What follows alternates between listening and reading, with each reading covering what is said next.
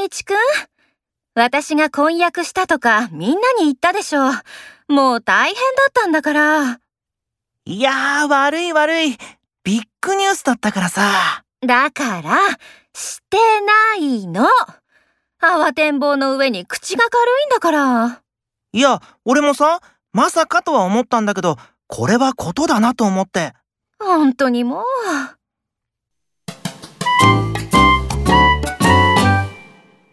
会社辞めること、中田さんに言っちゃったけど大丈夫かな？